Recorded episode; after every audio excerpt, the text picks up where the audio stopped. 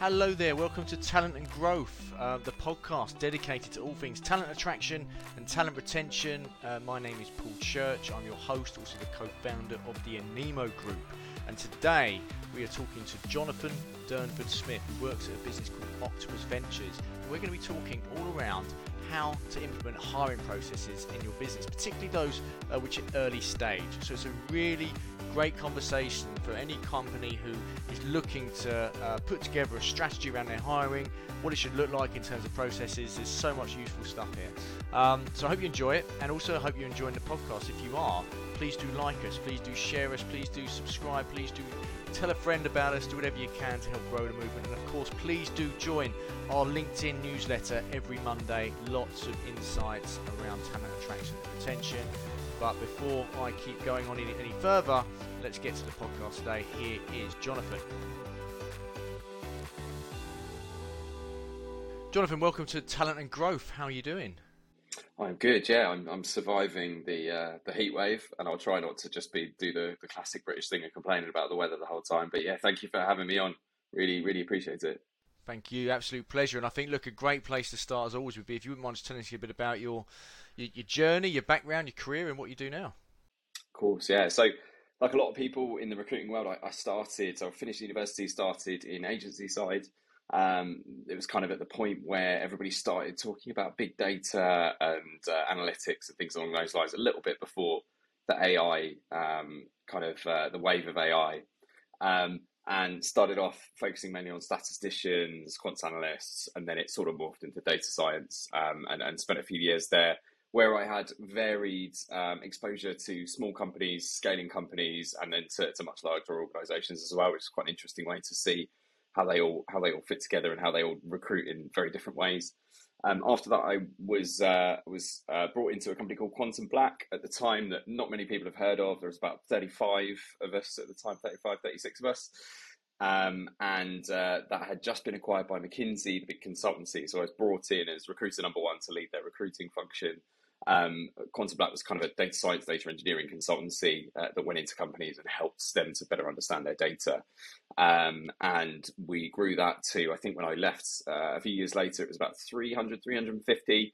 Um, so kind of went from that very, very small, uh, close knit team to what was a much larger scaling um, uh, operation, which really, really exciting to, uh, to, to be part of. Um, and we were across multiple different countries, so got really good exposure to recruiting both in the UK, across Europe, uh, in the US, uh, other parts of uh, of the world like India, Sao Paulo, Australia, um, which was really really eye opening. Cool to see the differences in terms of, of, of cultures and how that affects recruitment.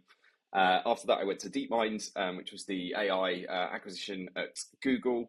Um, joined them when it was about 600 people, so it was a decent size already, six, 700. Um, and joined there to help um, with engineering hiring predominantly. Um, I was fortunate enough to be involved in some of the uh, the protein folding work as well. So you may have seen all over the news the the AlphaFold stuff that they've released, which is super exciting. Um, helped to recruit some of the team members there. And then towards the end was uh, leading applied hiring. So it's kind of how are we working with Google? How are we taking our AI research and applying that to real world uh, scenarios, real world applications? Um, and that was a little bit in California and in, in London. We were doing that kind of hiring as well.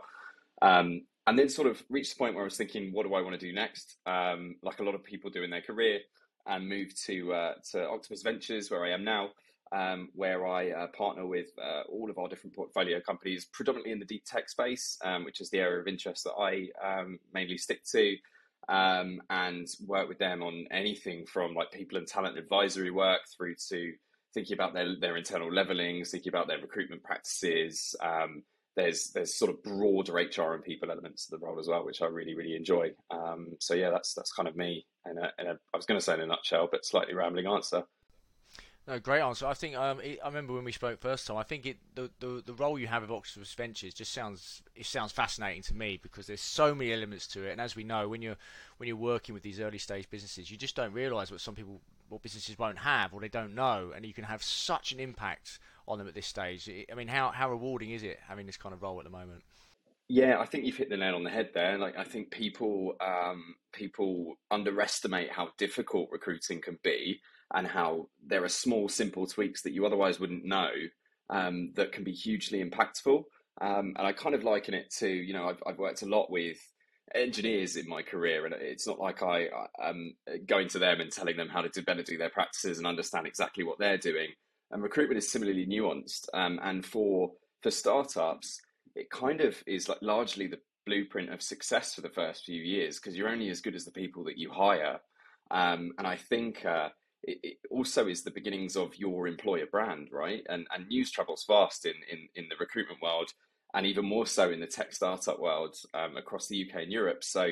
Um, if you start off in the right foot, you're setting yourself up to be able to build a company in, in the right kind of way and, and build a nice culture, which I think is one of the most important things at the moment. Yeah, absolutely, absolutely, and, and of course we're talking about setting up hiring process to, processes today. Um, at what point should this be be a focus for a business? When's the optimum point to come in and start really getting making this, you know, blueprinting it? I suppose.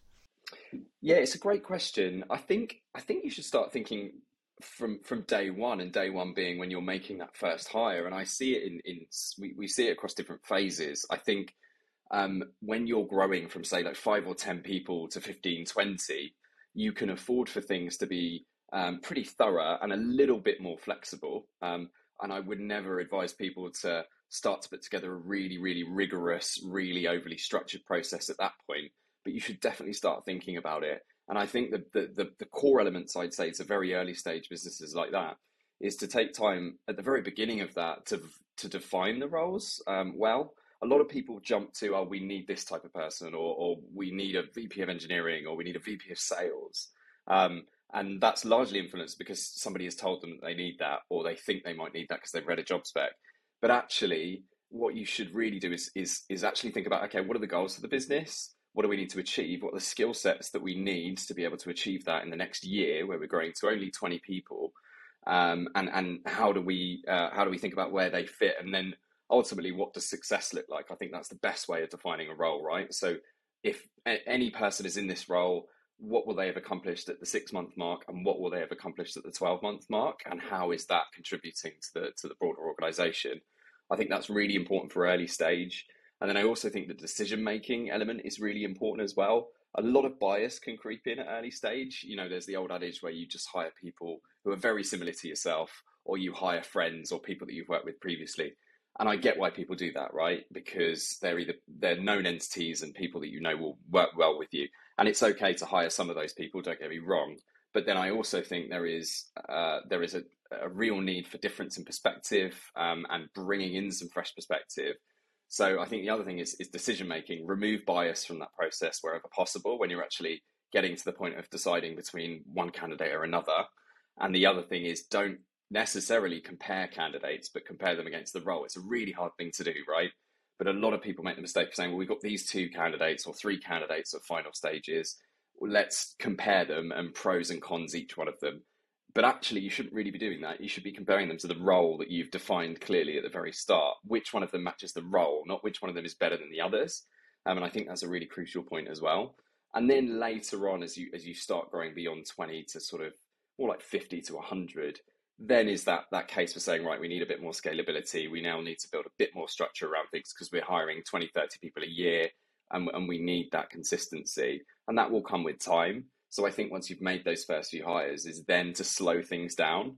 And startups are afraid to slow things down obviously but but having the courage to slow things down even for a few months to take stock and think about okay we've now got 15 20 hires next year to, to kind of nail uh, to, to really get to the point where we need to be let's make sure that we before we start any of that we know how we're going to approach those and we know what that process is going to look like yeah i think um, i think your point there around um, comparing people to the spec rather than to other candidates is so important. Is so so important. It just every I, I, often record these podcasts. It makes me cringe when I think about things I used to do. Um, not even that long ago, you know, like five six years ago as a manager. The amount of times I would hire somebody purely because of, because of gut, you know, because I because I because I they re- I resonated with them or they resonated with me, and I you know I could uh, relate to them. Um, and it's just so wrong. It's just so wrong, and I'm so so glad we've come such a far way, uh, such a long way. Um, so what, what what does the strategic planning look like, and uh, what are the steps, and who is involved for this?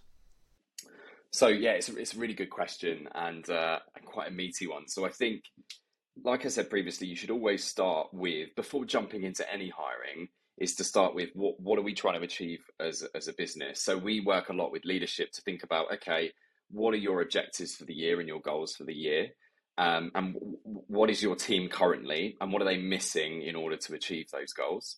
Uh, and I think that is um, the the first point to start at before you start putting any job specs together or anything, because that will help you to start doing a little bit of a gap analysis around right. We've got these exceptional people in the team that we know can deliver this, but we are missing these core elements, and that's really what should then start to um, uh, to mold your thinking around okay, how are we going to start this hiring, and, and and how do we start planning for this?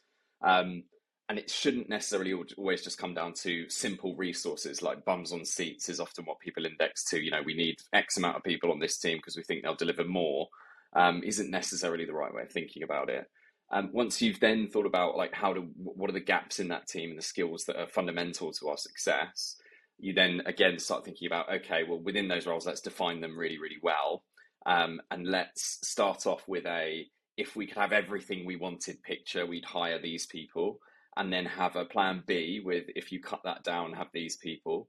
Um, really important for startups, right? Because you pivot a lot. And you also, you know, money isn't infinite in a startup, right? So you need to you need to pivot for we might actually need to hire five less people than we thought we did um, because of X, Y, Z reasons. So having that plan B to to actually think about, okay, prioritizing what are the three must-have roles for the year that we know are just just core to our success and then what are the next and the next and then also when you're doing that that kind of helps you map out over the course of the year what your hiring should look like because as you know and a lot of recruiters know you can't just say here's 20 roles go and hire them all at once it's just not going to work it's too much unless you have an enormous recruitment team which no scaling company really does um, so with that priority list also allows you to set it out per quarter and you kind of say okay q1 we're focusing on these three to five. These are kind of the core roles that we're focusing on. Next Q, next quarter is this, next quarter is this, and so on and so forth. And you kind of spread it out. Um, too many companies make that mistake, I think, of saying let's hire all of these at once um, and just see how we get on. And your everything will be slower, in, in, in my experience. Yeah, and you, you know it's dangerous for, to the point of you just have to look at the market right now, don't you? You know, uh, and if anything, where and I think we saw it a lot in probably last year. A lot of companies hired too much too quick, as we were saying before the call. And you know, some of those companies are probably the ones who are suffering right now. Um, what what what's the blueprint for putting together hiring processes? What, and what what elements must we consider? Are there some pillars we need to we need to refer back to? D- definitely, I think like some of the things that that I've seen over the course of my career to anchor on are things like so so velocity is a big one. Um, velocity in the sense of not hiring as quickly as possible necessarily, but setting out a time to hire and realistically what that looks like. I think fairness and consistency are really important um, in the sense of are candidates doing the same type of interview? Are decisions being made in the same way? Um, are we avoiding any unfairness creeping into a process? I think candidate experience is like one of the very core pillars that everyone should think about.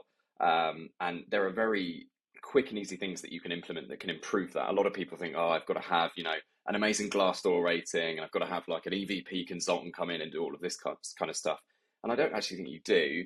Um, and then I think finally the other pillar is is kind of diversity, equity, and inclusion is a massive one that everyone is thinking about quite rightly so at the moment. Um, and thinking that should be wrapped up in everything I've just said. So all of those different elements you should be taking a D and I view on um, and how are we how are we building DE&I within that process?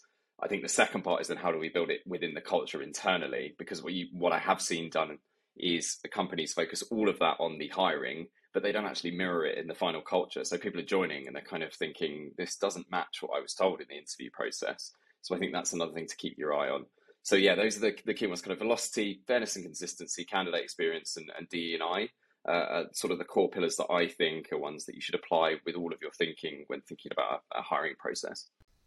And what what should the the hiring process workflow look like? If you could, uh, okay, paint us paint us a verbally paint us a diagram of that. What what does that look like? Yeah, I think so.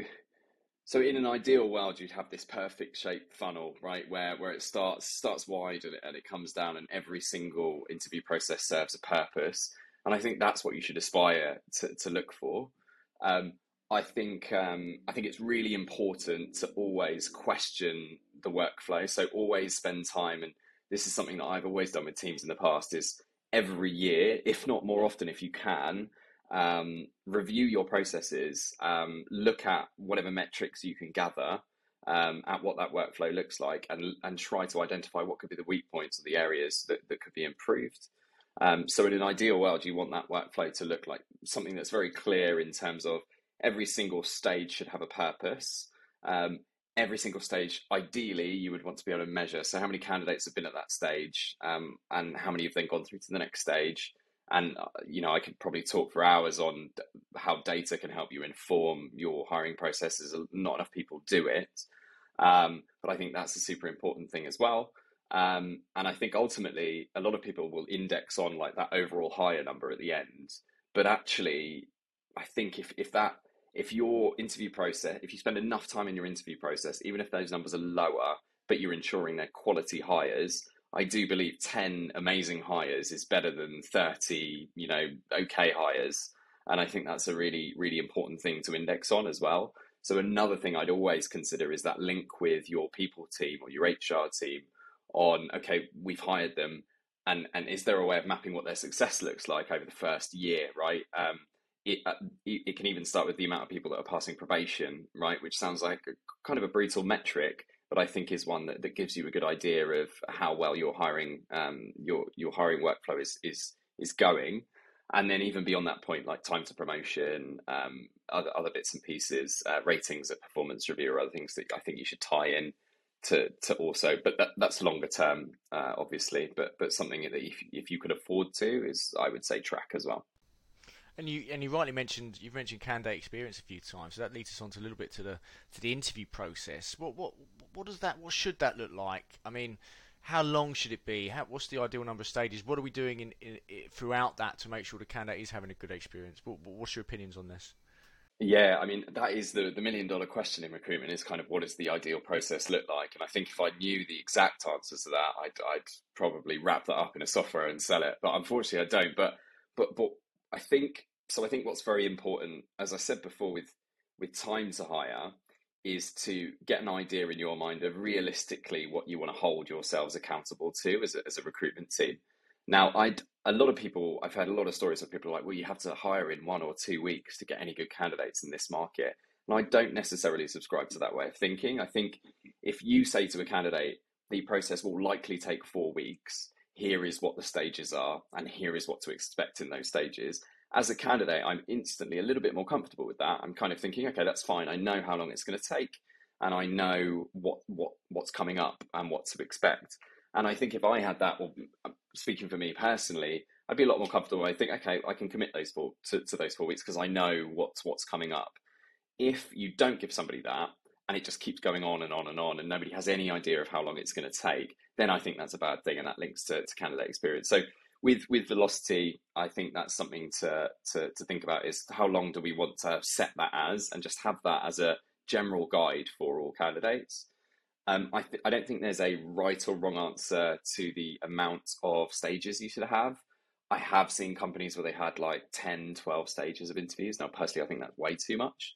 Um, I think if you can get four or five interviews in, um, in the case in in the space, sorry, of say four weeks, maybe one month time to hire. If, if you give yourself that time, maybe three weeks, um, and you can quite clearly state which of those stages does what and what to expect of the candidate. As I say, I think that's a really important thing to do. And I think finally, that interview process, you need to avoid duplication. There's so many companies that do this where you ask the same question in two different interviews, or there is a mix up, or it's not clear, and one interviewer is just basically getting the same answers from the candidate that another interviewer did, and and each each stage should serve a purpose, and each of those stages should map to the core competencies in the role. And this is why I sound like a broken record, but that defining the role is so important because that will define your interview process. So if you think everything is across four stages, for example, and each of those four caters to a different skill set that we want. So um, I don't know, in the case of an engineering role, uh, software engineer, you want that first stage to test maybe a foundational um, uh, technical skill set. Um, so you could ask them a few questions that are very relevant to the role to better understand. You could do pair programming that that will probably divide opinion um, of people that, that that hear that. Um, you could do take home tests, again, divides opinion. So there's a few different things that you can do to test technical competency. I would then test things like um, culture add. So how are they aligned to our values? Are they aligned to the company's mission? Are they actually interested in what we're doing? Um, do they communicate in a way that we feel displays that they'll work well with our with our um, with our current team? Um, and then I would also do like uh, I would always reserve, and something I've seen work well all the time is an additional final stage. Uh, and this is something we did in the applied team at DeepMind. Um, was you would get a member of leadership who would often put their hand up, which is amazing, and say, "I'll happily spend half an hour." So it's not really even an interview, and they will kind of say, "You you've got twenty minutes to throw questions at me, and then I'm for ten minutes I'm going to tell you." And there would be one person that would really interesting tactic that would give people reasons why they might not want to join the organization and kind of say to them here's actually what we don't do very well and here's stuff that might you might find a little bit frustrating and it was actually quite refreshing and we got candidate feedback from that interview and that way of running it and everyone loved it they were kind of like actually it's really refreshing to hear what the frustrations are and what the challenges are and what could be done better um, and i think it makes it perhaps makes companies feel a little bit more human versus the let's just sell, sell, sell at people and just really make it seem really shiny uh, and and really amazing. So I think there's other things that you can do, but but yeah, not going off too, on too much of a tangent and coming back to your original question, I think there is no prescriptive set of um, stages. I think once you're getting over five, six, it's probably too many, and you should question: Do we need that many? Um, and and the main rule should be each of those serves a purpose and really digs into um, what you need from that that person in that role. Yeah, I, um, yeah, Thanks, that's a great answer. I love the reverse interview. Uh, I think that sounds really, really interesting. And just a couple of things I've seen. I think, I think, I mean, I've, I've got my preferences of how long interview process should be, but I think whatever it is, whatever they look like, I think what, what I'm sure lots of companies doing this now, but I know Cleo, Cleo AI. Um, we had Annie Jackson, head of talent, on here before. They they, they document what their, their interview process is on their careers page, so everyone knows they're going to go through the same thing. So from a transparency and inclusion point of view, that that's a really good thing to do, and I think that's that's something that candidates really appreciate. I also uh, another former guest of the podcast, uh, Milimo Banji, who runs a business called Tapin, which is uh, aimed at um, helping businesses attract Gen Z talent. He put something on a post up recently whereby he, uh, companies should start advertising and committing to the feedback that candidates are going to get at the end of that process, whether they get the job or not. So this is obviously going to help junior people more so, but anyone really. So that's that's a that's an added buy-in as well. So there's a few things you could do, but I think yeah, I think whatever the stage is, I think consistency and transparency are definitely things to to to stick to. Would you say?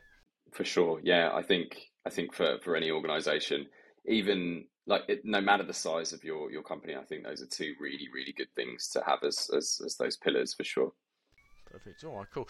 Um, what should we? Yeah, you mentioned your our time to fill or time to hire, whatever you want to call it. Um, what what would what should we be aiming our time to fill to be um, as a business? Do you think? Uh, that's a really good question. I so I think I think in an idea, if you asked a hiring manager, they'd all say yesterday. Um, I think if you asked the recruitment team, they would say something very different. I think it should depend on.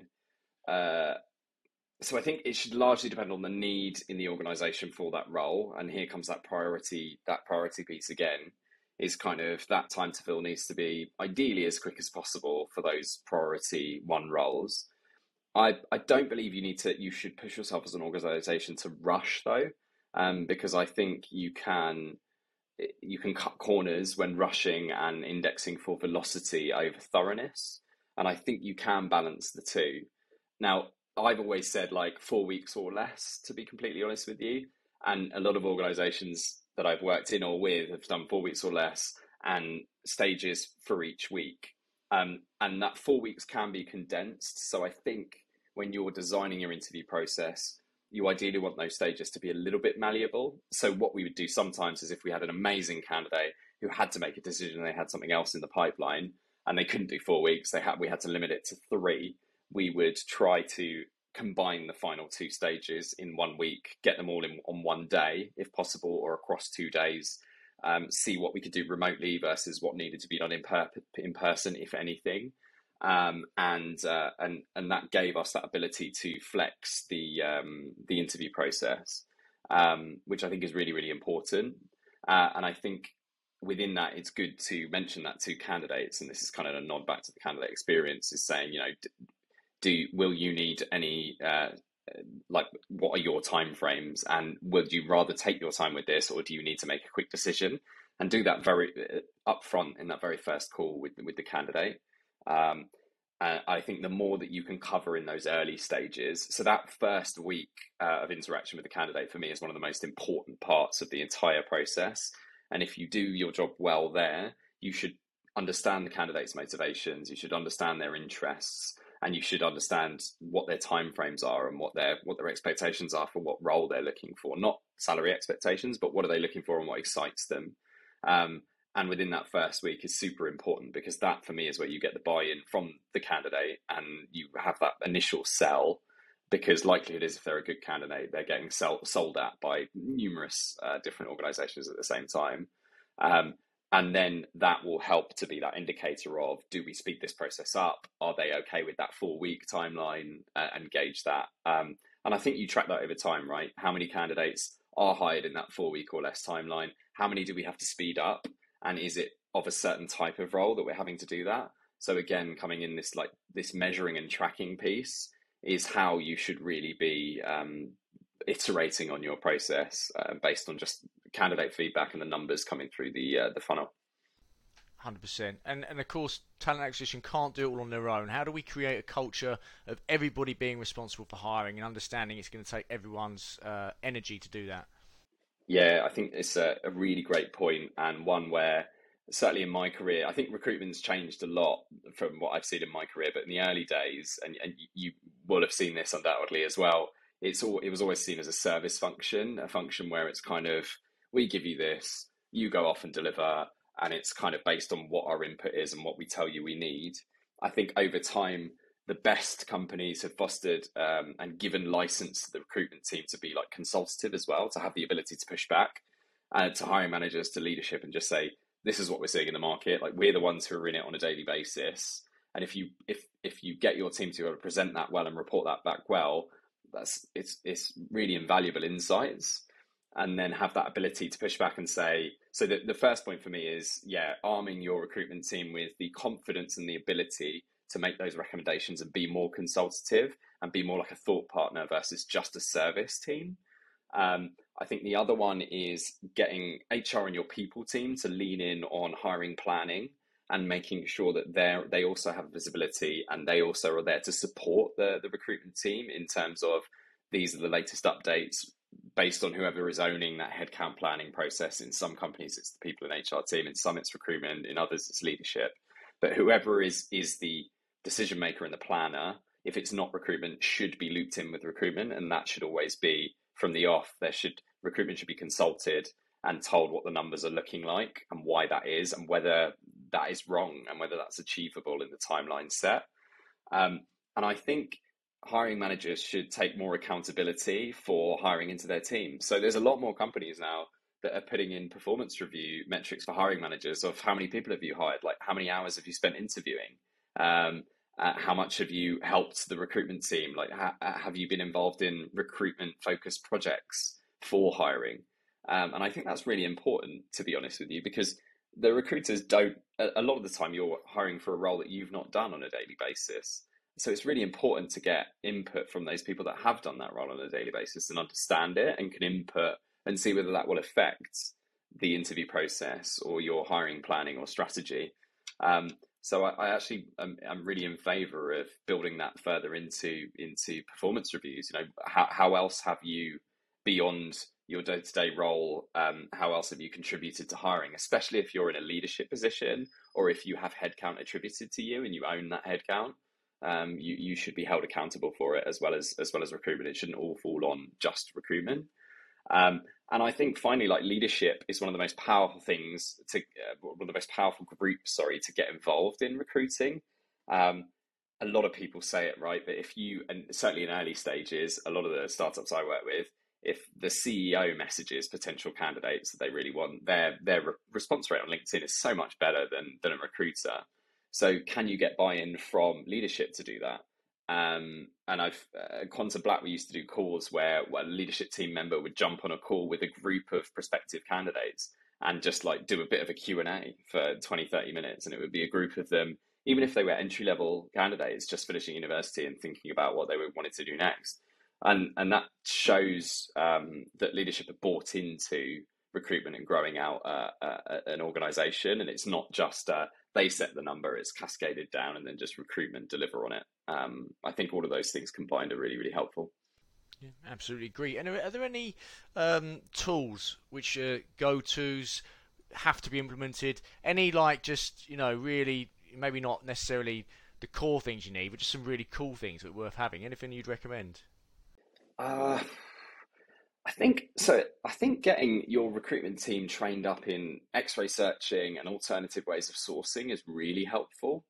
Um, I think that's invaluable for a lot of efforts, whether it's specific, very specific hard roles to hire for, of which there's a very small talent pool, or for DE and I efforts. It's super important to be able to skill up your recruitment team to do because in my experience, if, if, you're working in an area where it's very, very competitive and there are lots of organizations vying for the type of talent you need, um, often the ones who win are the recruitment team that have been the most creative and got into that talent pool first. And and and the other thing I think is, and it's not necessarily a tool, right? It's a skill set that you're giving your team. And there are tools that go along with that that I think are interesting sourcing tools. Um, ATSs are a, a pain point for everyone. You know, everyone will find something to complain about about every single one of them. I think wherever possible, if you've got an ATS, I would make sure that you're um, gearing it up to be able to feed you back insights and data wherever possible. So, one thing whenever I'm talking to startups that are thinking about putting an ATS in place is to think about the ones where you're going to get some kind of useful reports back from it and where you can pull data from it quite easily because that will be ultimately like one of the most valuable sources of decision making for how you're going to improve your recruiting. So again, I think as a tool, any ATSs that have good reporting analytics functions are really, really good. A lot of them do now, um, but obviously they're only as good as what you put into them. So, so setting up good practices uh, when you've when you've put that in place is really, really important. And then other tools from a people perspective, I really like tools like Lattice and others where you're kind of building up more of a a profile for each employee on what their development looks like, and it's helping, especially for startups and scaling companies managers are are under a lot of stress, right? Because unlike larger organizations, they're the ones who have to manage their team members and often they're hands on as well. Um, they don't have the luxury of, of being completely hands off and just operational managers of teams. So I think tools um, that help them to support like one to ones with their team, development planning with their team, other things that bring that consistency. And a lot, there's a lot of managers that haven't done it for long, right? And I, I think tools like that are really, really important um, because I think re- recruitment is great, but I think retention is even more important at the moment, um, especially with all these different things going on. Um, there's a, a, lot of competition for talent, as there always has been, but now everybody is a lot more picky with what they want, right? And fair enough, people are looking for. I think it's now people are wanting to mold work around their lives versus life around their work, which is what it felt like a few years back. Um, and I think that's really, really important to note. Um, so uh, I think having managers, giving managers the tools and the skill sets to be able to make sure that their their teams are motivated, they're happy, but they also feel like they have a life um, as well is, is really really important. So I like these tools that take some of that off and give that consistency. Yeah, makes sense. And I think, um, look, I think we, we, have covered a lot here. If we're just just to kind of wrap things up, what would be if um, your message or your advice to business leaders who are just thinking, "Oh my God, I've not got any hiring processes. Where on earth do I start?" What would be your top line, you know, top three things you'd say they need to stop and think about and implement? Yeah, I would I would say take a step back and take a breather and don't be afraid to pause your hiring, even if it's for a week or two, right? Which is an uncomfortable thing to do for a lot of people um, and see see what what you've done, what's worked or what hasn't worked, and then start from the very very basics. So like, what are the what are the main roles that we need to hire for this year? And and okay, let's just take three of those roles and let's think about how are we going to hire for those people. Who do we have internally that can help give us a read? If we don't have those, how do we think about like external help to, to come in and to um, uh, to assess those those potential candidates for those roles, right? Um, and start small. I think a lot of people put a lot of pressure on themselves to think, oh, well, we need ten or twenty people, and often you you don't need them that quickly, and and you can get those a lot quicker if you just take a step back, take a breather, assess what you can do a little bit differently and I also am a big believer in in trying to get get a people person or a recruiter in early if you can like allow for that because i think it's super important because there's they, they get to a point in any in any startup where it's often your ceo or your member of leadership who's leading recruiting until they get somebody on board.